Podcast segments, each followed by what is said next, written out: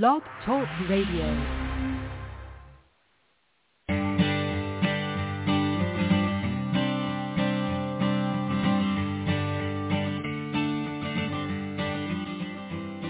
Hi and welcome to the Art of Film Funding. I'm your co-host Claire Papan, along with Carol Dean, author of the best-selling book, The Art of Film Funding. Carol is also the founder and president of From the Heart Productions and the host of this show. Today we are joined by our guest host, filmmaker Heather Lenz. She enjoys telling true stories of trailblazers, underdogs, and people who have not walked the beaten path. Heather is best known for Kusama Infinity, a feature-length documentary about artist Yayoi Kusama that premiered at the Sundance Film Festival and received international distribution. Heather will be interviewing Liz Manashil, a filmmaker who graduated from USC Film School and makes movies with feminist content and a whimsical twist. She is the co-host of the hit podcast, Making Movies is Hard. She's also a film consultant who offers guidance on things like distribution, audience building, and micro budgets.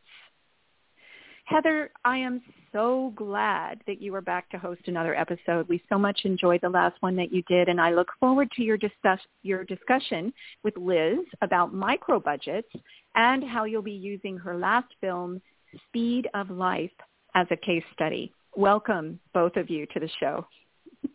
Thank you. Thank you, Claire. Thanks for the lovely introduction. And um, Liz, thank you so much for joining us.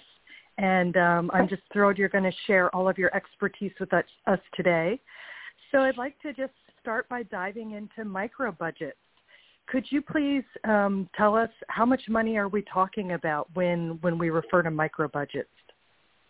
Sure, and everyone has their own definition, right? And um, quick pause to just thank you for having me on the show. You all are so so nice, so kind already. It's only been two minutes. Um, back to body. Um, everyone has their own definition of what a micro budget is. My personal one is I look at um, SAG-AFTRA has various different budget levels when they build contracts, and I'm mainly a fiction filmmaker. And what used to be the base called ultra low was 250k and below, and that's what I think of as a micro budget film. But if you say that in some circles, you may offend them. They might say, "Well, that's insanely high a micro budget should be under ten thousand dollars. So um, it's a controversial answer, but I say two fifty k and below. Wow, I I um, I'm shocked that it, it could be as low as ten thousand. Um, so um, your recent movie, Speed of Life, which is now on Showtime, was made on a micro budget. And I'm wondering if you could start by telling us a little bit about the film, what it's about, what inspired you to make it, and then also tell us um, some of the things you did to keep the budget low. Absolutely. Yeah. Speed of Life. Um, I'll, I'll try to do the pitch. I've, I've forgotten it, sure. uh, but we'll see if I can resurrect my memory here. Uh, but the idea is that um, the film follows what happens when um, a wormhole that was created uh, due to David Bowie's death appears in a fighting couple's living room, and um, that's our weird, our weird plot.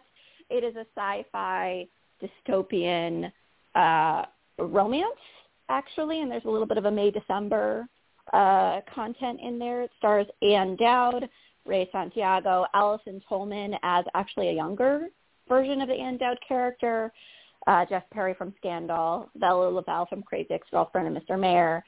Um, I wrote it. Uh, I mean, there are millions of reasons why I wrote it and why I directed it and why I wanted it to be my second film. You know, it's set in 2016, and I think our world feels like there was a, a reckoning in 20, 2016. There's certainly one now, um, but at that time, 2016 was pretty pivotal. Um, so the film is a little bit nostalgic in that sense, that that the world kind of felt like it broke around that time and that's the David hmm. Bowie plot line with the wormhole. uh, Interesting. Then, you know, yeah, and also um, I like to show different body types, different ages, different ethnicities. It's uh, a wide, a wide swath of diversity on the screen, and so I wanted to do a film with a woman over 60, um, you know, and I was just uh, very grateful that I, that woman got to be stand out, and I've just been counting my blessings ever since. Yeah, amazing. By the way, so before we go into to how you kept your budget low, was there any yeah. inspiration, uh, Logan's Run inspiration? um, I actually watched Logan's Run afterwards um, uh-huh. because you know the the whole plot line is about uh, essentially locking people away after the age of 60, and I chose the age of 60 because I thought it was hilarious. I don't think that 60 is old. And I think in Logan's Run, it's like 30 or something, it's something like 30, even more yeah, laughable. Um, and what's also kind of interesting is I read a lot of reviews. I'm obsessed with myself, clearly. Uh, and I Google reviews of my own film. And someone thought that the film was derivative of Ali Fear Eats the Soul. And I was like, well, I've never seen that movie either. Uh, so now I just feel very, um, very unread as a filmmaker. Poor, I'm a poorly read filmmaker. No, no, that's not true.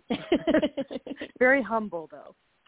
So, so what are, uh, if you think of maybe the top three things that you did to keep the budget low on your film, what sure. what would you say that those things are? You know, I talk openly about all these things. I think there's going to come a day where I, I shouldn't be talking so openly, but right now that's like my brand. My brand is micro budget filmmaker. And I say that as like a disclaimer because things might change. But up until now, if I've produced the content, everyone gets the same rate in terms of cast. Um, uh-huh. And a lot of people have worked for scale for me.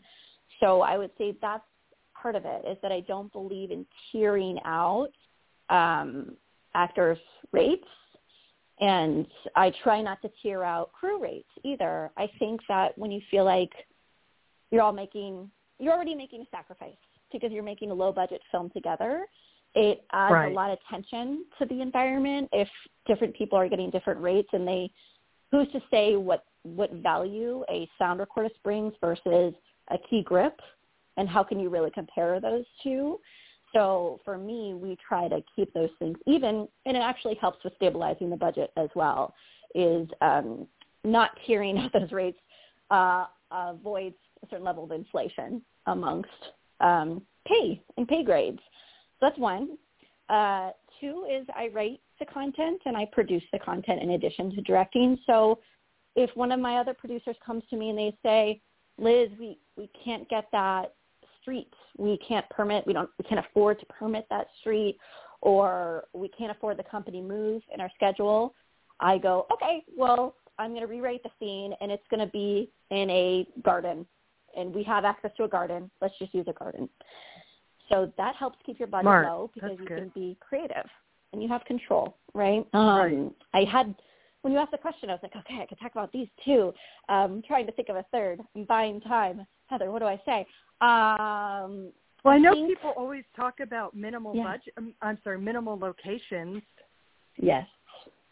Well, that being said, I have to say there is a certain level of bias against one location features because they're like transparently micro budget and we right. live in a society that doesn't value people who can do a lot for very little for some reason. I don't know why like me saying I'm a micro budget creator actually devalues my brand over and over again.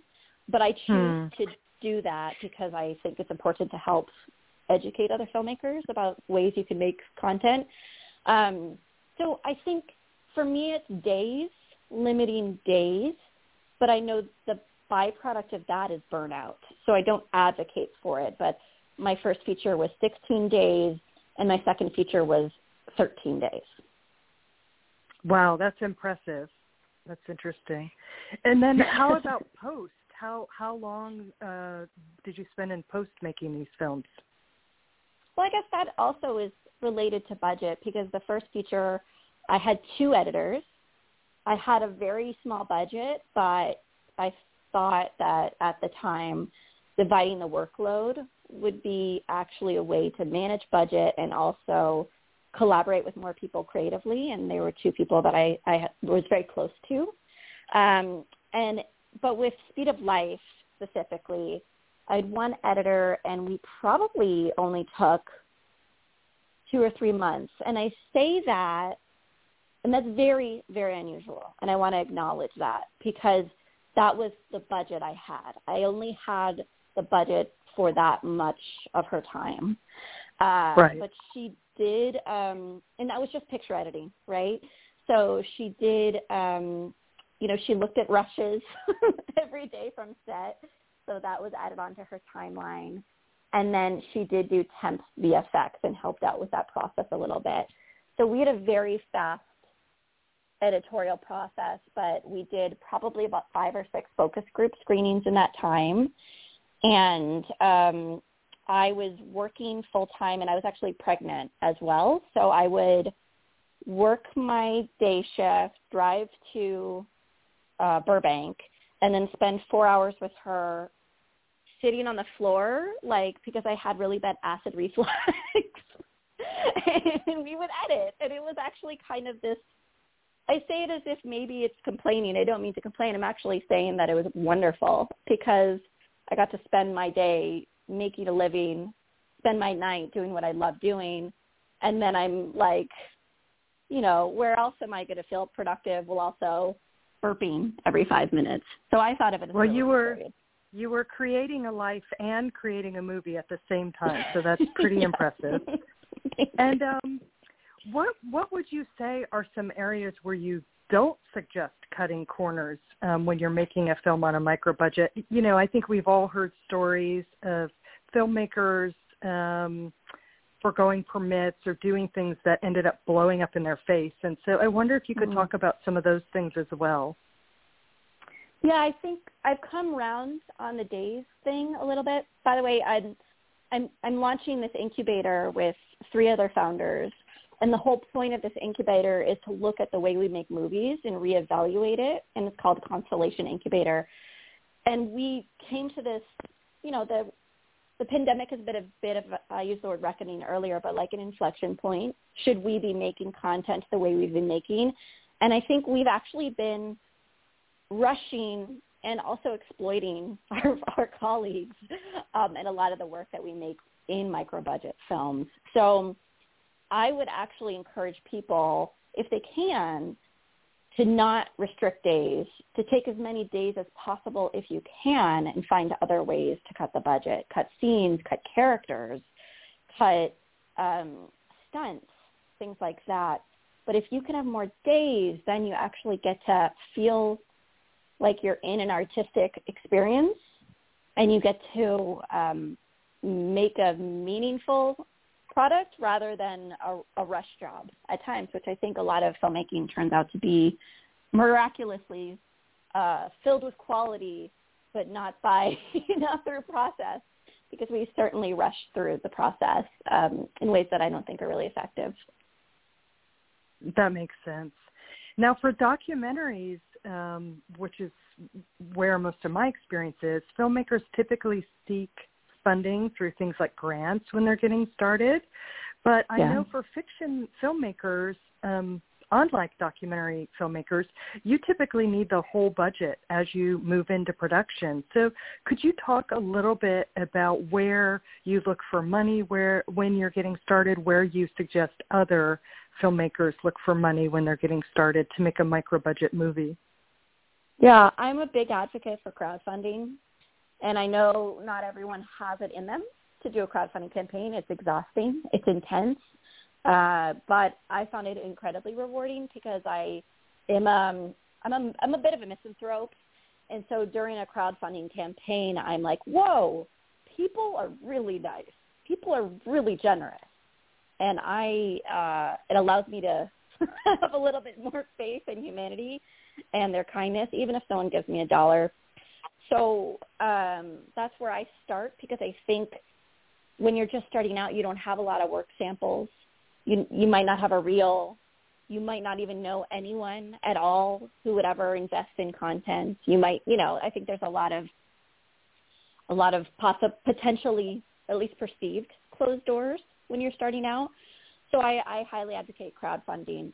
And I want to acknowledge that it takes so many years to fund a film. I it's I you know my film is set in 2016, Speed of Life. I wrote it in 2016. It came out in 2020. You know, and I started writing it maybe in 2015. So that's 5 years. And my first feature we crowdfunded in 2012 and it came out in 2015. So that's 3 years and this you know, you're waiting you're waiting for money the majority of the time when you're making a movie uh, and you're filling up that time with fixing the script and casting and crewing up and things like that. But a lot of the timeline of a film is based off of fundraising. Yeah, that's the truth. Um, you guest host a podcast called Making Movies is Hard, which is a title I love, by the way. And can you talk about the hardest part of making Speed of Life? I mean, maybe you've already said it's the money, but um, maybe give us something else. If it's not the money, what sure. what would be the next hardest part? I mean, for me, I am a director who constantly questions herself on set, and I don't have a lot of confidence on set. I really understand marketing and distribution. I really understand the festival world. Um, as a writer, I'm not the best writer, but I love dialogue. You know, there's a lot of strengths in every other area for me except for production. And it's that fear of like, am I going to say the wrong thing to an actor and am I going to close them up?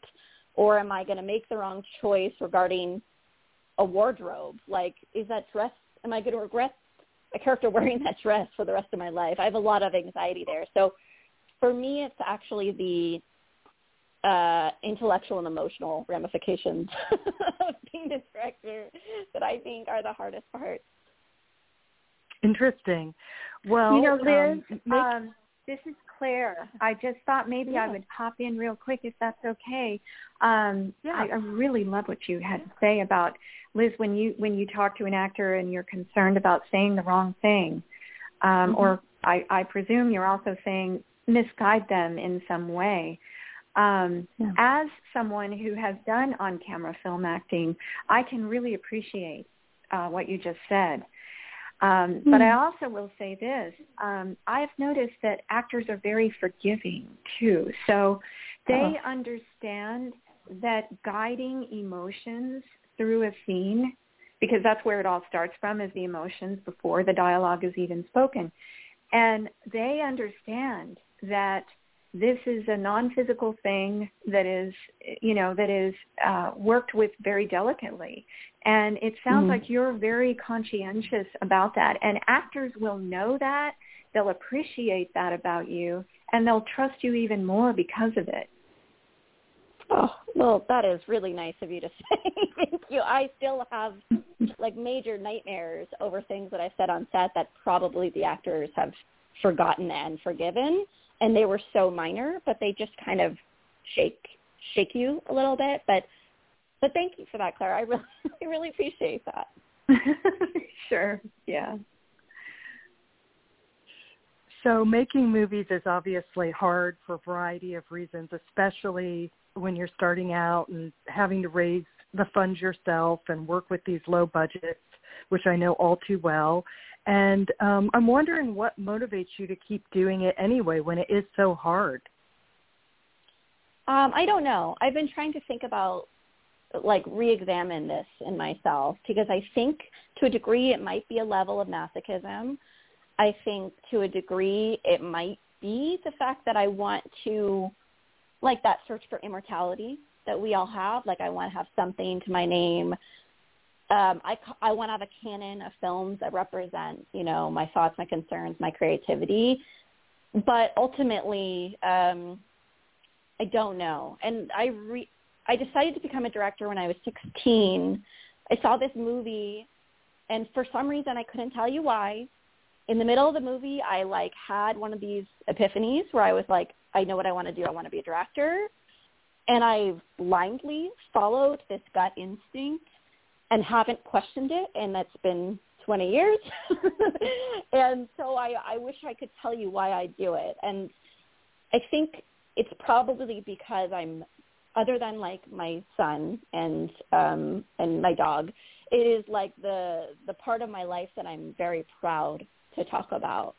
And there's something there that I don't have access to, but um but I have to I have to trust that. So I just do. Hmm. Well, that's a great answer. Now, I know you are just absolutely a wealth of um, knowledge, and and you advise other filmmakers and so forth, and you know a lot more um, than just micro budgets. And I've heard you talk before, and I'm wondering if you could talk a little bit about the difference between marketing and distribution. Sure. Uh, so I worked at Sundance, right, and I managed this department, the Creative Distribution Initiative. And our boss used to say this thing all the time. He said, distribution is easy, marketing is hard. And the reason he said that is because you can go and you could pay an aggregator to get your film up on Apple TV. Um, you know, unless it's pornography, I think it's, there's very few things that are barred from what we call open platforms like Apple TV. Um, you will just get in on that platform, and that's distribution. But marketing is how do you get people to watch that film, and that's um, exhausting. and unless you have A24 or Neon on your side, a, a lot of that could land on your on the filmmaker's shoulders. And I say filmmaker to represent producer or director or any of the key team who's involved in the marketing of the film. So uh, marketing is making people want to see the content and distribution is just putting the content on a platform. Makes sense. And and like you said, trying to get eyeballs on your work is very hard. Could you offer some suggestions for building an audience and and also when do you think when in the process do you think the filmmakers should start working to build their audience?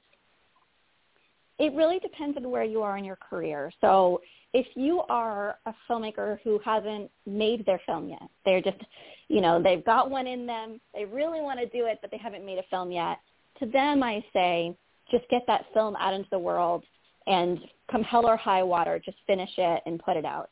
And that may be messy, bad advice, but the point is, is that I remember what it was like, and Heather, maybe you do too, where you have an itch that you can't scratch and it actually impacts your daily life where you just feel unfulfilled. So right. if you're a first time filmmaker, I say just get it out. Um, but if you're really trying to make a dent in your career, you have to think about audience at the script stage, at the development stage, as early as possible. Um, because without that, you are just making a film in a vacuum. And and and also, I would say the caveat is if you just plan on making a movie just that you will enjoy and are proud and, and you want to make a movie in a vacuum, that's totally okay. Uh, but I do focus groups for my screenings. I test key art with friends. I ask people around what they think of the key art. I ask for their impressions. I test my trailer around.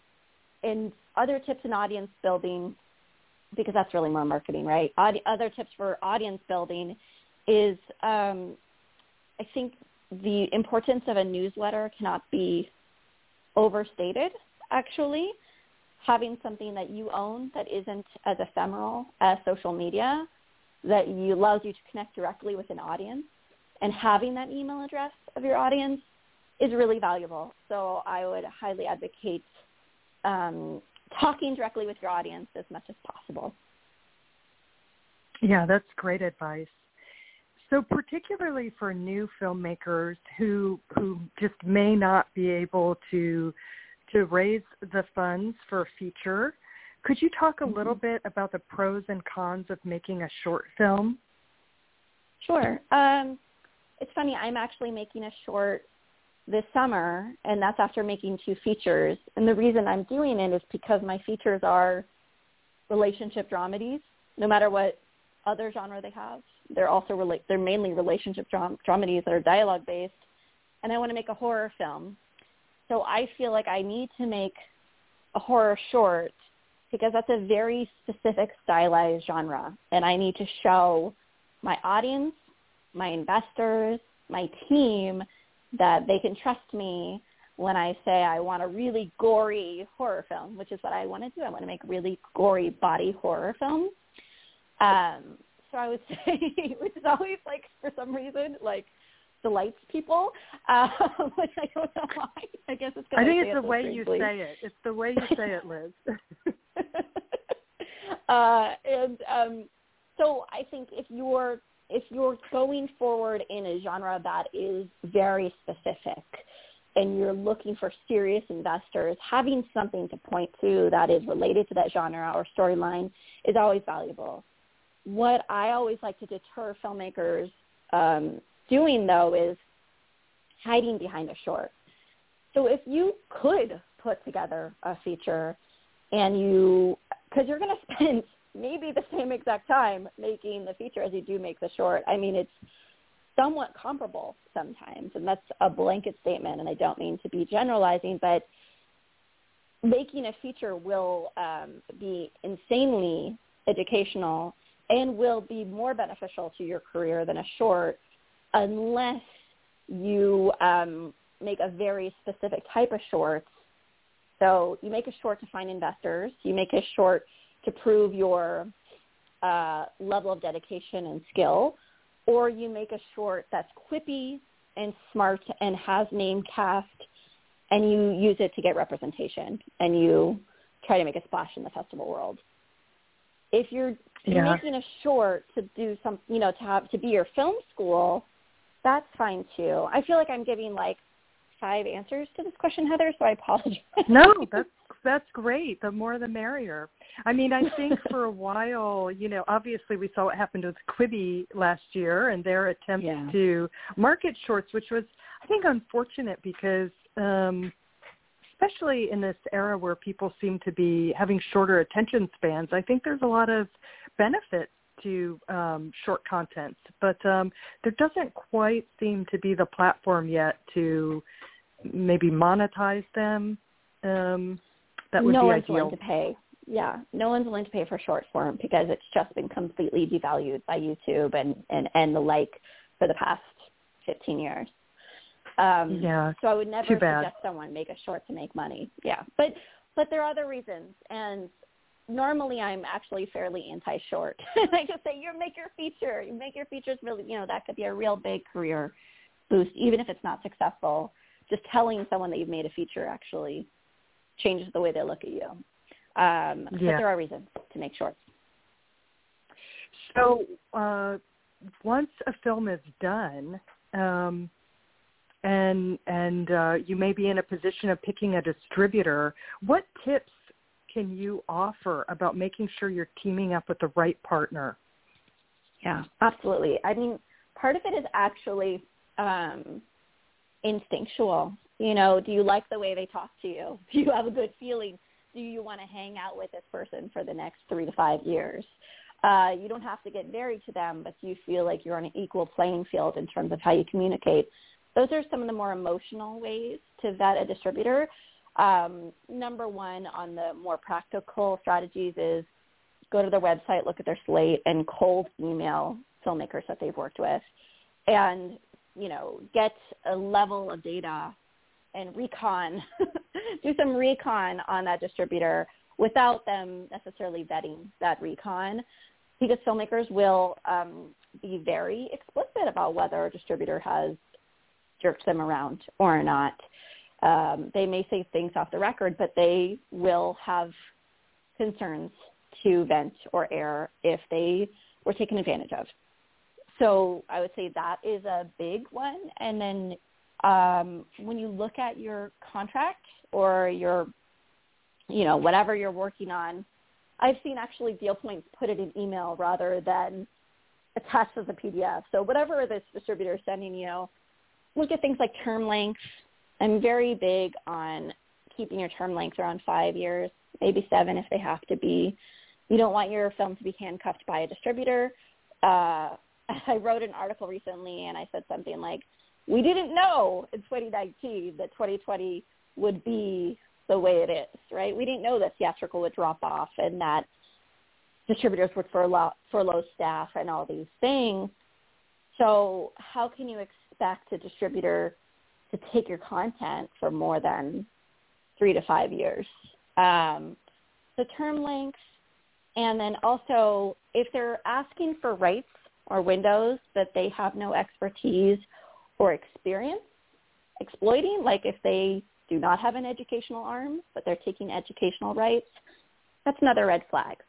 So this is what I do on a daily basis is consult in distribution and kind of help filmmakers find those partners. But those are some those are some like top line ideas. Those are super helpful. Now I know another area you have a lot of expertise in is impact producing. So I'm wondering if you could first of all tell us what impact producing is. Personally, I associate impact producing more with documentaries um, that that mm-hmm. are social issue films, but maybe you could talk a little bit about that, what it is, um, how it helps a film, and some tips, some impact producing tips. Sure. Yeah, I worked at Picture Motion for a year, and that was an impact agency. And agencies, uh, I'm going to say this, not I feel like uh, there's going to be blowback, but uh, Picture Motion or Participant or these various organizations take on the work en masse that an impact producer might do for a film.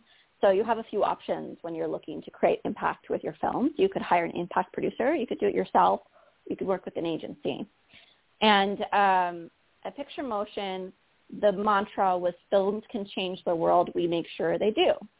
And it was a lot of documentaries and some um, niche audience mission-driven fiction films, but for the most part it was documentaries. And what the general process is trying to find either partners in the nonprofit space, like the community organization space, for your film to help with promotion and host screenings. Um, and also to look for screening hosts, either individuals or at churches, colleges, universities, community centers, things like that. And impact producers usually will oversee that window of distribution um, that is it's it's complicated because various windows are either shrinking or overlapping these days, but it's usually around the time of your festival premiere and before you're available on something like Apple TV or Amazon Video. And it's this area where your film's not available many places. And so it's a pretty exclusive opportunity to license the film from the filmmaker. And then the impact producer might curate a panel discussion after the screening or might reach out to influencers or experts in the space and build a tour for the film. And the goal is to create some sort of impact, whether it's raise money or um, affect change related to the film. And uh, it's why, I mean, you, I would love to hear you talk about it, Heather, but I, it's why I think a lot of documentary filmmakers make their movies is to exploit this window and to see kind of the the impacts that their films have. Yeah, I mean, I think I was probably woefully uneducated about impact producing with my film, which was um, my last feature, that is, which was a biographical film. And I like to say it had baked in social issues because it dealt with things mm. like sexism, racism, mental health. But the, you know, there wasn't a sort of one sentence thing I could say about the film, like, oh, it's about uh, plastic in the ocean or something like that. Right. And so I think a lot of people didn't really perceive it as a social issue film until they actually mm-hmm. saw it.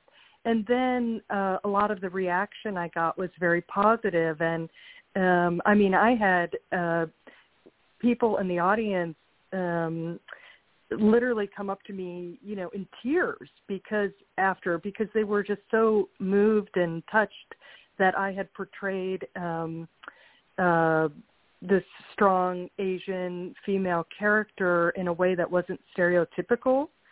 And mm. so, I mean, that's just one example. I had people come up to me who had mental health challenges, really inspired and moved by um, my subject, who, by the way, um, for those that don't know, Yayoi Kusama um, lives um, it, it, she she has a history of um, some issues, and she lives in a um, uh, psychiatric facility. um, but Mhm. makes her art, and and she's the top-selling living female artist. So it's a, a unusual story that she's accomplished so much. But um, anyway, yeah, I, I could have, I, I definitely could have used your expert expertise on impact producing back when it was getting released. But unfortunately, I I didn't know what I didn't know, and um, so anyway. But um, well, I wanted to talk to you a little bit about what you're working on next. But you have talked a little bit already about your your horror film you're going to be making, and it sounds like reading between the lines that what you want to do is kick open the door to to potentially then make a feature horror film. And so, do you already have a script in mind or an idea in mind for for a second horror film? Uh, so yeah, the horror short we're shooting this summer, and that script is written. It sincerely needs to be polished, but it is. I have a first draft, and it's more of a horror comedy, and it has like um, my husband's going to play a character, and I'm really excited to see his face melt. We're going to have like a lot of cool prosthetics, and um, like really like he's going to like ooze, and there's going to be pus. This is very very exciting for me. Uh, so that's more of a horror comedy, but I'm on the second draft of a horror feature um, it's tentatively titled Friendship is Hell. It's a feminist body horror film about the perils of female friendship. And I'm co-writing that with uh, actually a good friend of mine, Amy Taylor. And we are, we just hit the end of the first act of our second draft. So we're on our way. Oh, that's amazing. I'm glad to hear that. And um, we've talked about how you work as a as a consultant, and I'm wondering how people can reach out to you if they would like to work with you, since you're clearly such a wealth of, you know, you have so much diverse knowledge. Very sweet. Um, yeah, absolutely. I have a, a very open door policy. Uh, you can email me, lizmanashil at gmail.com. And um, yeah, I have a lot of different ways I can work with filmmakers, whether it's being an accountability coach for them or it's helping them navigate distribution or talking about ways um, to get their projects off the ground. And could you spell um, spell out your email address for us? Oh, please? sure. Yeah. Uh, so Liz Manashil, L-I-Z, and then you could put a period or not put a period there, thanks to Gmail. Manashil, M-A-N-A-S-H-I-L, at gmail dot com. Wonderful. And then we also mentioned that you have your own podcast, Making Movies is Hard. Could you tell us a little bit about where people can tune into that? Yeah. So I've been on the show for the past year and a half. It's, it's but the show itself has been around for six years, and its, its founding host is Ulrich Bursell. And you can find Making Movies is Hard pretty much everywhere where you can find podcasts. I listen to it on iTunes or a podcast app on, on my phone, but you can find it on Stitcher, or you could go to makingmoviesishard.com, and there's a list of all the platforms, and you can listen to it straight from the website. Well, terrific. I um, I just want to thank you so much for joining us and sharing all of this information with our listeners. So um, I think you were just fantastic, and thanks again you. for for all of your you know information you've shared with us. Yeah, thank you to, Yes, to you very both, and much of course. Carol, for, oh, thank you. Yeah, thank you for letting me be a part of this. I appreciate it. Oh yeah. All and, and you know Well- I have to also say, Liz, I learned a lot from you today. So I'm very, very grateful that you you have a podcast of your own. I'm sure that uh, all of the uh, experience and wisdom that you that you gain and continue to gain is going to help a lot of filmmakers. So thank you again. Oh, thanks. This is what a wonderful way to start out Wednesday. this is like compliment city. Um, uh, please have me back so I could just use it as therapy. sure. All right. Well, the All next right. time we we we yeah, if someone cancels, we'll have to call you back. I know you could talk about a lot more. So thanks again. Heather, great job. You you do you ask wonderful questions. Thank you so much. All right. All right. Well, I guess Take that's care the end. the So wife. thanks everyone. Thank you. All right. Bye. Bye bye.